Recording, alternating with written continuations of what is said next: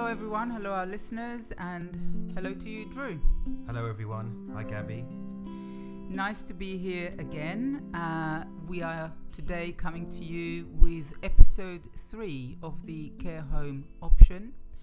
And today we will focus on issues around finance, fees, and other legal issues such as contracts and other documents. But before we go there, I thought it would be good just to recap on what we discussed last time. So first, we discussed the merits of starting discussions, conversations, and research to find the right care home, if that is an option that is considered, as early as possible and before there is an urgent need to do so, by which time there may be quite a time pressure. We suggested a number of factors and criteria that people who are thinking of going into a care home and their family may want to look into when they're looking to do their shortlist of care homes. And we ended up with describing the process of application and assessments in terms of going into a care home. And touched on what is the difference between people who pay for care themselves or those who are funded by a public body. That's what we covered last time. And today, what have we got lined up? Well, today is first of all very exciting because today we have our first guest on the program and our first expert speaker. His name is Jonathan West. He is a lawyer by profession who now spent a considerable number of years in the care sector and is really an expert on all matters legal to do with care homes. And I'm sure our listeners will get a lot of interesting information from here. He will join us in the second part of this podcast. But as I hinted, finance and legal matters are the overview of the topics we will discuss today. And I think, Drew, if you want to start by firing some questions to me. Just before we start, Gabriella, I just want to say that in this episode, our guest speaker explains the proposed changes for paying for social care introduced by Boris Johnson during his premiership. Since the recording of the episode in summer 2022 and in the autumn budget in October, the implementation date for the proposed changes has been changed to October 2025. All other content remains unchanged. And my first question is, how much does it cost? To be in a care home. To be in a care home. So, Drew, as in anything else, the cost will reflect what one gets for it. In very general terms, £500 a week will probably be the absolute minimum, more likely to be around £800 a week. And rising, well, it's endless really, because you can have a care home that has everything in it, etc. So it could be £2,500-£3,000, but the average will probably, at least in London, big cities, will probably be around £1,200 to £1,500 a week. That depends, the variation in costs may depend on costs and rates in the area, hence London being so much more expensive. The type of environment, the property, the size of the room, and what luxury or not there is in the home. And some of them can be very luxurious with lots of add-ons, cinemas, gyms, swimming pools. So, of course, that element will affect the cost. In terms of care, which is a really big cost to the provider and hence for the fees, will depend on the type of care. So is it with nursing or without nursing? Is it a specialist care? Is it for people with dementia? Do they need more people, more staff on the ground? So all those elements will contribute and be part of the cost. But in general terms, That's what it is. Let's talk about an average of £1,200 to £1,500 per week per person. So if we take an example of £1,200 to £1,500 a week, seems quite a large amount of money. What do we get for that? Drew, I am sure that many of our listeners will want to ask that question, so I'm really glad you put it forward. First of all, I would like to acknowledge that it is a lot of money. If we're talking about £1,500 a week, it is almost £80,000 a year, which for any individual family is a huge investment or amount of money to pay out. Even if it was £1,000 a week, we're talking about £52,000 a year. So it's not cheap. So absolutely there is a great need to explain why. And before I go into breaking the costs down a little bit to illustrate that, just to compare this for staying in a hotel for a night, and the costs, I would say, for anything decent and I'm not talking luxury, will be around £100. And all you get is a room and maybe a bit of breakfast. So on that basis, the leap from £700 a week, which is 7 nights at £100, to £1,500 is not that great when you consider that in a care home, on top of the room and the breakfast, you actually get all your meals, all your laundry, all the facilities, all the rates and utilities, which especially these days we know is very expensive. And most importantly, you have staff 24/7. So yes, it's a lot of money, but it is money that is needed in order to provide those services. And for providers, again, there is a lot of cost, whether they had to lay out money to build a new home or the maintenance, or maybe they're renting it. Either way, the investment and the ongoing costs for staff and everything that is included is ongoing. One of the costs, for example, people don't know about, that we mentioned the Care Quality Commission. Every provider needs to pay them. And I worked in an organization recently where the cost of that for the 10 homes and services was close to £100,000. We're not talking pennies, and this is it. Doesn't really provide anything other than the security and the safety for everybody to make sure that providers are at the quality that they need to be. Going back to our audience and people who may be looking to go into a care home, the costs that they will need to understand maybe what they're paying for, I would divide into 3 main categories. The first one is the accommodation. As I said, it can be luxurious, it can be basic, maybe you need to bring your own furniture or maybe not. It might be even within one home, some rooms are bigger or have a better view. So there can be variation within that people can choose to pay less or more. In terms of the care, the variation will be whether somebody has low needs or very high needs, nursing, non-nursing, specialist care, etc. Some providers will have a scale, so you can say, I'm coming in with low needs, so I pay the lower fee, but as time goes by, if the needs change, then the fee will go up.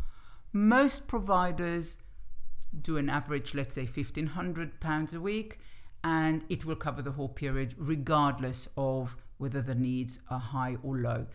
If there is a change between non-nursing to nursing or not with dementia to with dementia, then one can expect that those fees will be reflected, the needs will be reflected in the fees. There isn't as much choice here because the person has the needs that they have, and you need to purchase in a way the care and the provisions and the skills that are required for that.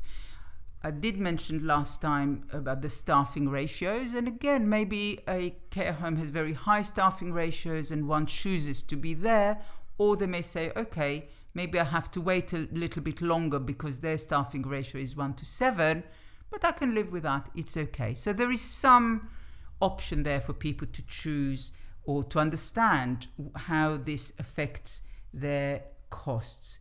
And the rest is non-care costs. So it's all the hotel services, the cleaning, the laundry, the rates and everything, the maintenance, everything else that I mentioned before. And again, just ask. Not all providers have a breakdown, but if it means that you want to make certain choices and see how you can put things up or down if possible, then it's something that I would think is very important to bear in mind. I'd like to add something, Drew. The fees that I'm discussing with you here are the fees that are determined by the provider, and this is what they need to charge in order to cover their costs. And if they're a profit-making organization, then it goes towards profits, but there are a lot of providers that are not for profit, and then they at least need to cover their costs, and anything that is a surplus will be reinvested in the business. When local authorities buy places, care places, from a provider, they will have their own fees that they pay per person in that area. Their argument is, we don't pay for the extras, for the luxury. We pay what is deemed by us to be fair, if you like, for a basic. Anything else comes on top. So you may have a provider who charges £1,200 per week, and the local authority that buy a place from them will say, we only pay £600. Now you can imagine that that puts a great pressure and burden on this provider because they have to meet their costs. They have a number of choices. They limit the number of people from local authorities that they accept, or actually say we don't, and if they're a private provider they don't have to, or there are some providers who will take that and get the difference in other means. Maybe they're a charity and they have a community that will donate. They may ask families to top up, and particularly when it's a home with a high, as we said, the environment, the extras, if the local authority doesn't pay that, if you want as a client to be in a home that has, you know, the gold taps and the chandeliers, well, it makes sense that you have to pay for it, or your family will pay for it, or you can choose to go somewhere that is at the rate that the local authority is prepared to pay.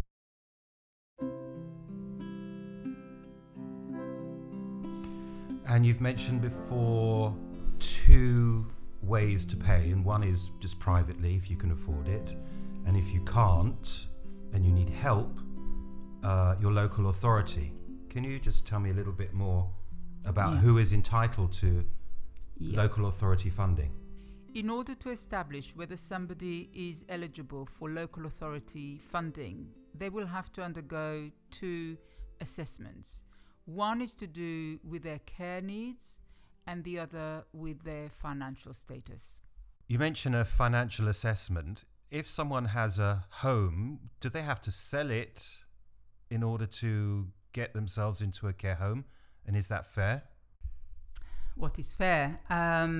Okay, this question has been asked over many years now. And again, I hope that we will be able to cover how the government has and is proposing to overcome that. However, I think the best way of demonstrating or making it clearer, if I want to sell my house and move into a smaller flat that I can manage better, that maybe doesn't have stairs and lots of maintenance, regardless of what age I'm at, and use whatever I get from the sale either to buy a new place, or maybe I want to live in a hotel for the rest of my life.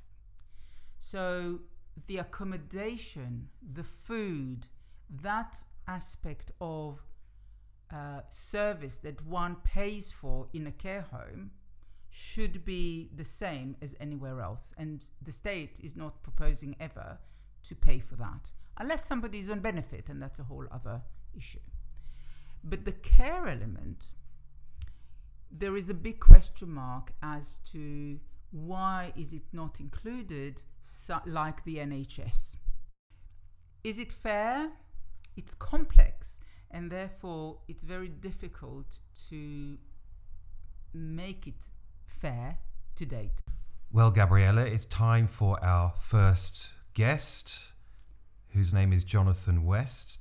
Jonathan, welcome to the Care Home Option podcast. Before we begin the conversation, just tell us a little bit about yourself and your experiences and what you've come to talk about.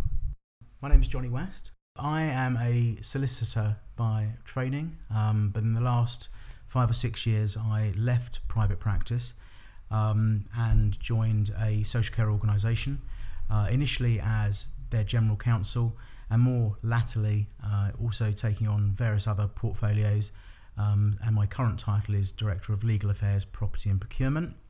Lovely to have you here, Johnny, and obviously your background, again, is obviously very relevant to what we're trying to do with this podcast series.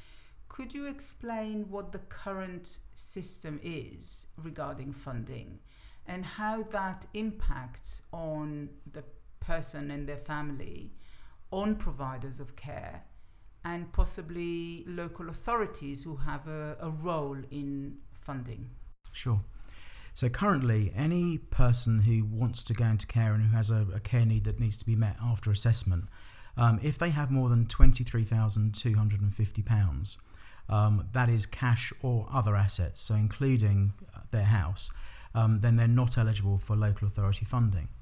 Now, what that can sometimes mean is that if you if you're living in your house and you're on your own, and there are some exceptions to this, but the general rule is if you're living in your house and you're on your own, and you have no cash, the only way to fund your stay with a care provider is by selling your house. Now, clearly, that is a suboptimal thing to be doing for most people, because they want to leave their assets to their family, or they want to leave their assets in any way they want to leave them that isn't paying for their own care. However, the system is currently that if you have a relatively small amount of cash or assets, then you will be paying for your own care. The vast majority of people, if you have some assets, you're very likely to be over the threshold and be paying your own care fees. Now, it's a very contentious issue as to how funding works within the social care world. It's a very political issue. We have seen recently that the government have taken a keen interest, or a much keener interest than they have in previous years, as to how they're going to tackle this problem. It was one of Boris Johnson's key pledges to look into social care funding. Obviously, very recently, Boris has lost his position as Prime Minister, so there is a greater degree of uncertainty, I think, as to what's going to happen with social care reforms than if we'd have been talking about this a couple of months ago. But the current suggestion for reform is that we increase the levels of asset that people can have before you have to start to pay for your own care. The upper limit is £100,000. If you have more than £100,000, post October 2023, only then will you pay for your care. So there is a substantial increase in that threshold. The current system does not provide for any upper limit of contribution, and it is suggested that will be capped. Now, the cap that has been suggested by the government is £86,000. I would suggest that's slightly disingenuous to suggest that there is an £86,000 cap, because that doesn't take into account the daily living costs, which have to be paid on top of that. So the £86,000 only relates to the care element of your stay. It doesn't relate to the elements that relate to your daily living costs, which include a notional rent, notional amounts for your food, your heating, your lighting, the costs that you would incur if you were at home, essentially. And that is suggested to be a notional amount of £200 per week. So if you're in a care home for a year, that's another £10,000. So you can see that the £86,000 is the sort of headline figure, but it could very easily be more. It could also be more because you could choose to pay more. Now, again, this is another contentious issue, because the current system doesn't allow for first-party top-ups. It does not allow for the person in care to top up from their own resources. Any top-up has to come from a third party. Now, the suggestion is that first-party top-ups will be allowed, so the person who is in care can top up the amount that the local authority pay, so that they can have they can choose their own provider. Now, again, that's going to be a contentious issue, because the local authorities won't actually like that, because the quicker you spend your own money, you'll exhaust your money, and then you'll fall under the £100,000, and then the local authority will have to start picking up the tab. So first-party top-ups will be allowed. Local authorities won't like it. It remains to be seen how that comes about in terms of practice, but I can foresee that there will be some tension between what local authorities want and what providers will be seeking. Today, so Johnny, just to try and summarise, if somebody has assets that exceed 23,250, if somebody has assets, they will have to pay for everything until their money is exhausted and their assets until get to this level when the local authority will take over pay for care and everything. Under the new proposal to be introduced, possibly in 2023, under the new proposal, the main changes are possibly that instead of assets of 250 or under, it will be 100,000 of £20 250 or under. It will be 100,000 can have assets before they have to start and pay for their own care. Can have assets before they have to start and pay for their own care. And then if they do have assets that are over that, and then still have to pay for the that are rent and food, they will still have to pay, but the care element they will only have to pay up to, but the care element they will only have to pay when they reach that limit of paying for care, then the local when they reach that limit will of paying for care take over. Then the local what that means is that people's money, savings, and assets won't be completely. People's money, savings, and assets won't be completely exhausted by paying for whoever they choose to. And maybe they will be able to leave something, as you said, for whoever they choose to. So it's more complicated, because at the moment, if you are going to be a self-funder, you approach your provider directly, and you negotiate directly with the provider.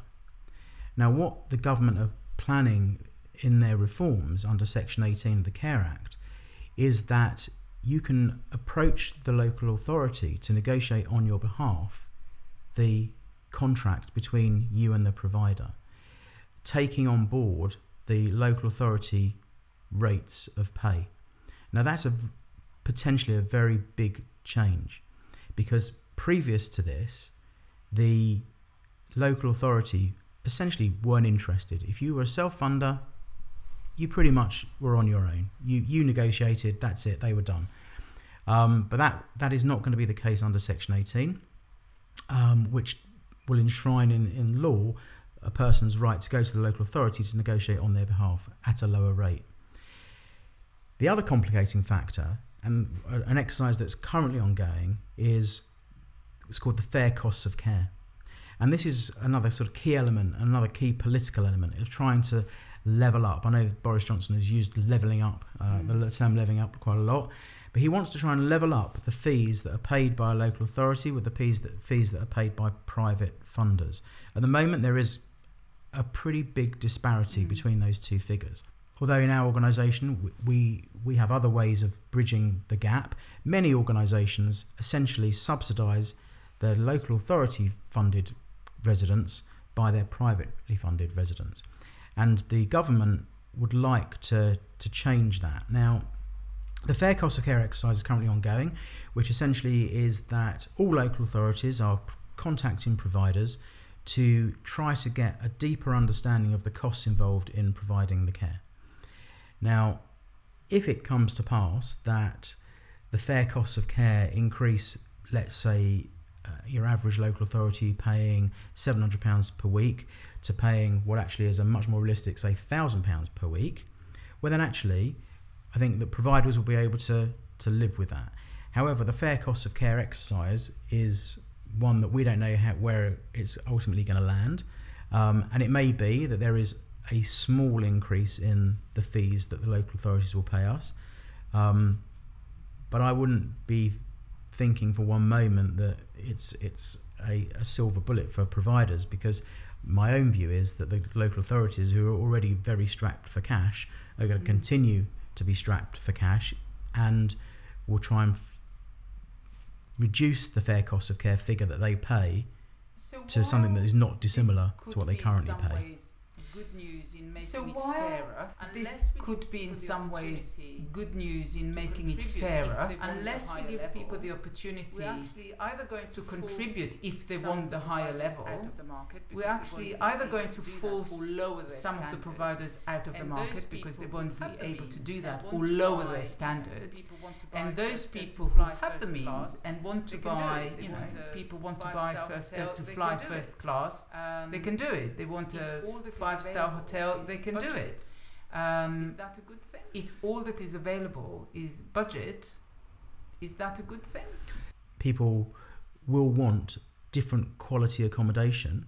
Some people may well be happy with the sort of the basic level of accommodation that the local authority were willing to pay for, but there will be other people, without a doubt, who want greater staffing levels, who want better food, who want better surroundings, and more day space. You know, there will be, and that is completely right. And in a free market economy, that's what they should be allowed to do. And I do think that the government recognised that with the ability to make these first party top ups. They understand that people want some people may want something more than the local authority are proposing to provide as a baseline. So I do think that you're right that there is an attempt to bring some additional fairness, but I do also think that needs to be tempered with the realisation that people have before the ability and the right to funding. Choose. Could you explain what happens before we leave somebody starts as a self-funder? What happens if when during their stay the money runs out? You will know that there are a lot of the big name providers who only accept self-funding residents, and when they are no longer able to self-fund or pay the full fee, whether that is their own money or by family money, they are asked to leave, and us as a charity, we are unfortunately in a position where we see quite a lot of this, where people come to us having depleted their assets, gone under the threshold, and have to approach us to take them in and help them, and we have to essentially subsidise the stays of people who have been to other homes who have extracted self-funding fees. It is a very real and apparent problem, and it's something that I don't think you can impose on the private market, the commercial market, to say you have to accept X, Y, or Z of a fee. They will always have the ability to say we're not doing that. And so it will be organisations like mine, as a charity, that will pick up the slack on that. Just to clarify, a charity like the one that you work in, it's not free, only that they will accept people on local authority funds and not just the full fee. So yeah, so our charity will accept just the local authority fee if you are eligible for funding by the local authority. We do ask for families to assist voluntarily, not the full top up, but we do ask them to make contributions to assist the charitable grants that we're effectively giving to people who come into our homes. So the charity that you work for is not the only one. There are other not-for-profit organisations, and if somebody is particularly concerned about organisation, and if somebody is particularly concerned home where there is a risk of being asked to leave, maybe they need to broaden their search and find out if there are organisations who will then accept them to stay, or maybe ask the question when they accept them to stay, or maybe ask the question when they that was going to be my advice to people would be ask the question. So when you're being shown around any particular home, ask them what happens, when we run out of money. Many, as you've already said, if fees are £1,000 a week, after 2-3 years and you're looking at £150,000 or perhaps more, money runs out. And I think it's a very relevant and reasonable question to ask the provider that you're talking to. What happens if we have to stop self-funding and go on to local authority rates? Because in our organisation, we will never get rid of you. Another important question to ask, Johnny, is what happens to fees? Are there likely to be annual increases to fees? Are these regulated in any way? So in 2018, the Competition and Market Authority, who I'll refer to as the CMA, issued guidelines. It's not regulation, but there are guidelines. And part of those guidelines were to ensure there is complete clarity and complete transparency in how fees are presented to people. That's the upfront information, but also on an ongoing basis how fee increases will be dealt with. So the CMA produced the guidance. They produced templates for how you can present the fees, and some providers bake in a percentage increase each year. Some will peg it to the CPI rate of inflation. CPI? Is the Consumer Prices Index. It's a national index. Some will peg it to frontline rates of pay. So there's various mechanisms, but it's really, really important that you are transparent and upfront about it, and you put that into your contract. And it's certainly something that people should look for when they're looking at the contract, to ascertain what the fee is today and what it might be next year and the year after. We're going to talk a bit about contracts and other legal documents for people to consider. To start with, Johnny, could you just highlight some of the areas in a contract that it may be beneficial some of the areas in a contract to read more carefully, may be beneficial and try and ask any relevant questions. So obviously the contract is the guiding document between the relationship between the resident, sometimes the resident's family, and the provider. So it's really important. I know that it's not a pleasant exercise to read through a set of terms and conditions that could run to 10 or 12 pages or whatever it might be. But within that, you will find all of the sort of information that really you do need to know and understand. I guess if I were looking at a contract, the things that, other than what we've already spoken about the fees today and the fees tomorrow, would be things like who's responsible for insurance. Now, generally speaking, when you're at home, you have your own home insurance, you look after your own things. People think that when they come into a care home that maybe that insurance is no longer required. My view is, it's still required. whilst a care home will be insured, it may not be to the level that you want or to cover the things that you want. And if you want to make sure that your items are covered for all eventualities, you need to make sure that you cover them yourself. So I think insurance would be one of those things to be looking at. I think you would also should be looking at what happens in the event that you're temporarily away from the home. So, for instance, you have to go into hospital. You know, what are the terms around payment when you go into hospital? Is there a point at which the home reduces the fee or extinguishes the fee entirely?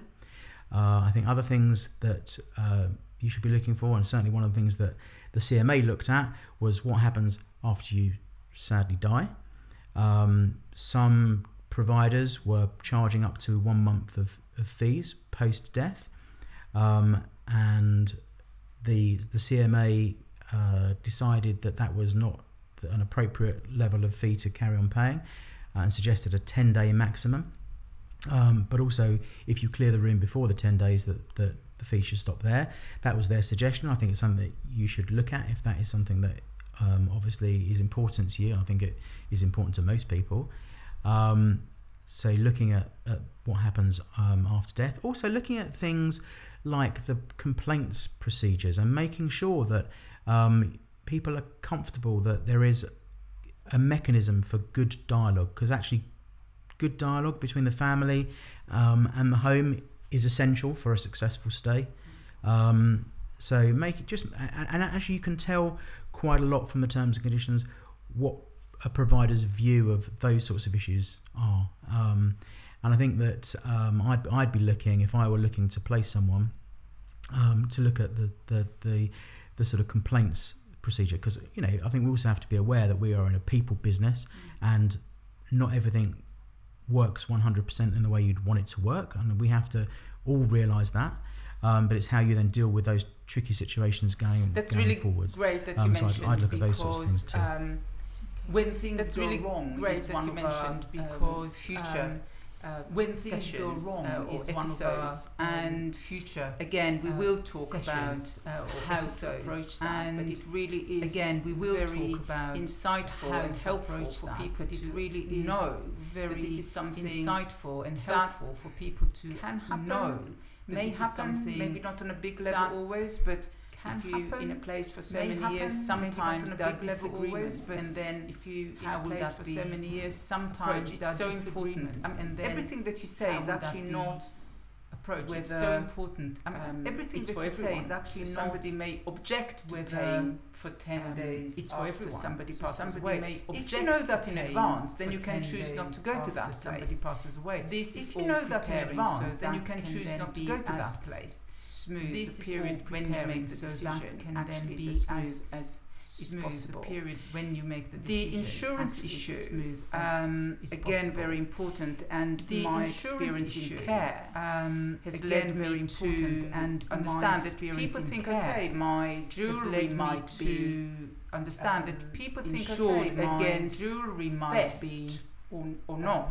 Insured against home breaks something of mine, then maybe their home breaks something of mine. But if then maybe my glasses fall, but if or my glasses on bed, accidental damage, fall, or if my dentures on them in bed, accidental damage, or my dentures, digital, very expensive, put them in the bin, hearing aid ends up somewhere, and where do you find such a tiny thing aid in a big home? Somewhere, and where do you find such a tiny thing in a big home?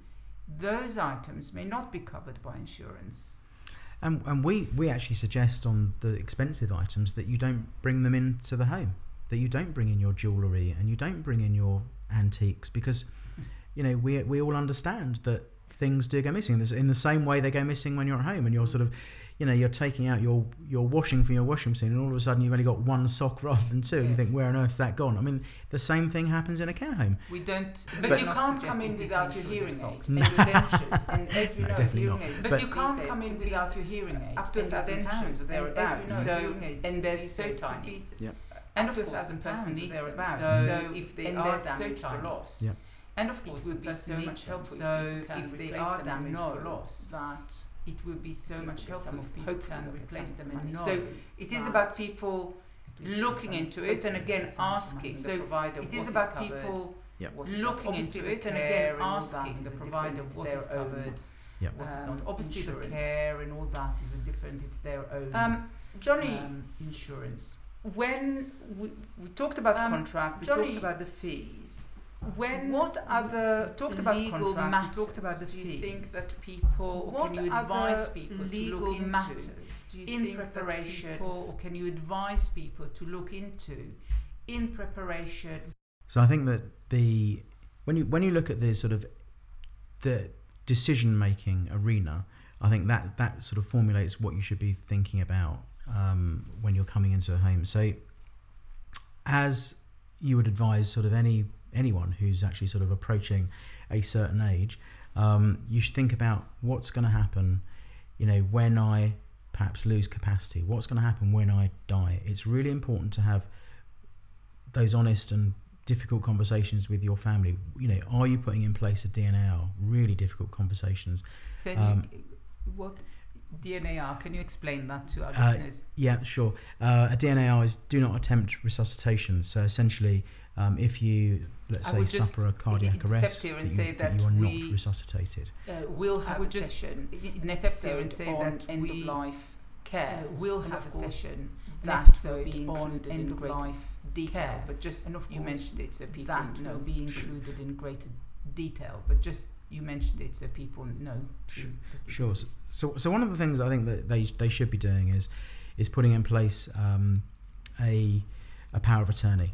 So there are two types of powers of attorney in this country, lasting power of attorney. There is one for health and welfare, and there is one for property and affairs.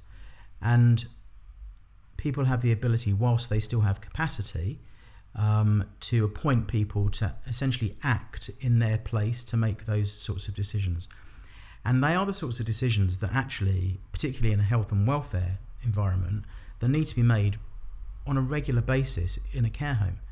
So whilst when you have capacity, you are absolutely free to make your own decision, and that is obviously completely right, that your decision has to be paramount if you have capacity to make it.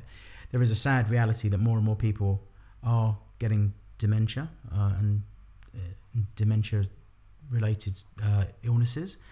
And there will become times when many of us will not be able to make our own decisions. And we have to have in place a system to make decisions for people when they can't make them for themselves. And the best way to do that is through a lasting power of attorney, because you get the ability to choose who you want to make those decisions for you. You get the ability to possibly have some of those difficult conversations that you need to have so that they know what your views are, because when they are making the decisions on your behalf, it's really helpful if you actually have had a conversation with someone about those decisions already when they did have capacity. And it will give you a level of comfort to know that if you can't make the decision, somebody who you know and trust can do so. If you do not make a lasting power of attorney, and there are many, many people who don't, I think the statistics actually are pretty awful for the number of people who have a lasting power of attorney. I think it's something like 4%. It's really awful. If you don't do it, there are mechanisms in place, but they're much more difficult. There are mechanisms through the court protection for the appointment of other people to act on your behalf, called a deputy, but it's much more long-winded, it's much more expensive, and definitely if there was one takeaway piece of advice for people of a certain age who are thinking about going into a care home, it's look at an LPA, look at a lasting power of attorney for both health and welfare and for property and affairs, so that when the time comes, you know that and in your decisions will be made and by people who you trust and appropriately. And I think if anybody worries by people who you trust, it doesn't come into effect. Anybody worries until there has been it doesn't come into an assessment about until there has been to make decisions. An assessment, medical person, so it's not like suddenly the person can start making decisions on your behalf. So it's not like suddenly the person can start making decisions on your behalf and you have nothing to say. and that's right in relation to health and welfare. In relation to property and affairs, you can actually give someone the ability to make decisions on your behalf. But you have to state it in the power itself. But if you can give someone the power to make decisions about your finances to the attorneys before you lose capacity. Also, but it is with your consent. It's with your consent, absolutely. And also, it's not a kind of a blanket. Somebody may not be able to make decisions about big things. Somebody may not be able to make decisions about big things, but that doesn't mean that the little things about what they want to wear, or is it true that it's a gradual process and the decisions that the lasting power of attorney holder will make will develop over time? I don't know if I explained that. Yeah, I think that obviously capacity tends to be lost on a sort of over a long period of time, and the more detailed the decision that needs to be made, the less likely that someone who has difficulty with capacity is able to make it. So it tends to be at the beginning that, yeah, that as you say, people will be able to choose what clothes they want to wear, but they probably don't have the capacity to determine whether they should be selling their home or they should be cashing in an investment or things like that, because they don't understand the nature and extent of perhaps they don't understand the nature and extent of their assets or what they should be doing with them and things like that. So it depends on the decision that's being made, absolutely. And most of those decisions should be left to the smaller decisions should be left to people to make them, what they want to eat, what they want to wear, how, you know, things like that. But the more difficult and detailed a decision, then that's when attorneys and might have to step in if you don't have the capacity to think things through properly. Is that important to people have a right to make a decision for themselves? That people have a right to make a decision for themselves. I can decide not to have treatment. That doesn't give the right in their best interest. In other words, I can decide not to have treatment. That doesn't give the right to somebody with an LPA to step in and say no. That's absolutely right, and really important. The fact that you might make what others perceive to be a bad decision, if you have the capacity to make that bad decision, you are perfectly entitled to make it. And just because there is a body of opinion that would say you shouldn't do something, it actually doesn't matter. If you have the capacity to do it, you can and should and will be able to make that decision. I think we covered a huge amount of really, really important things. And complex.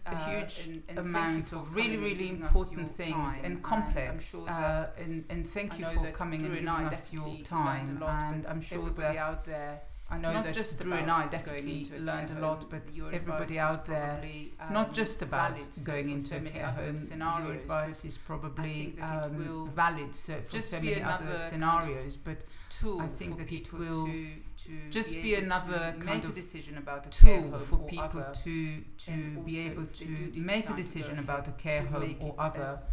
And also, if they do decide to go ahead, to make it as good and positive an experience and safe for them. Thank you, Johnny. All very interesting and helpful. Gabriella, what are we going to talk about next time?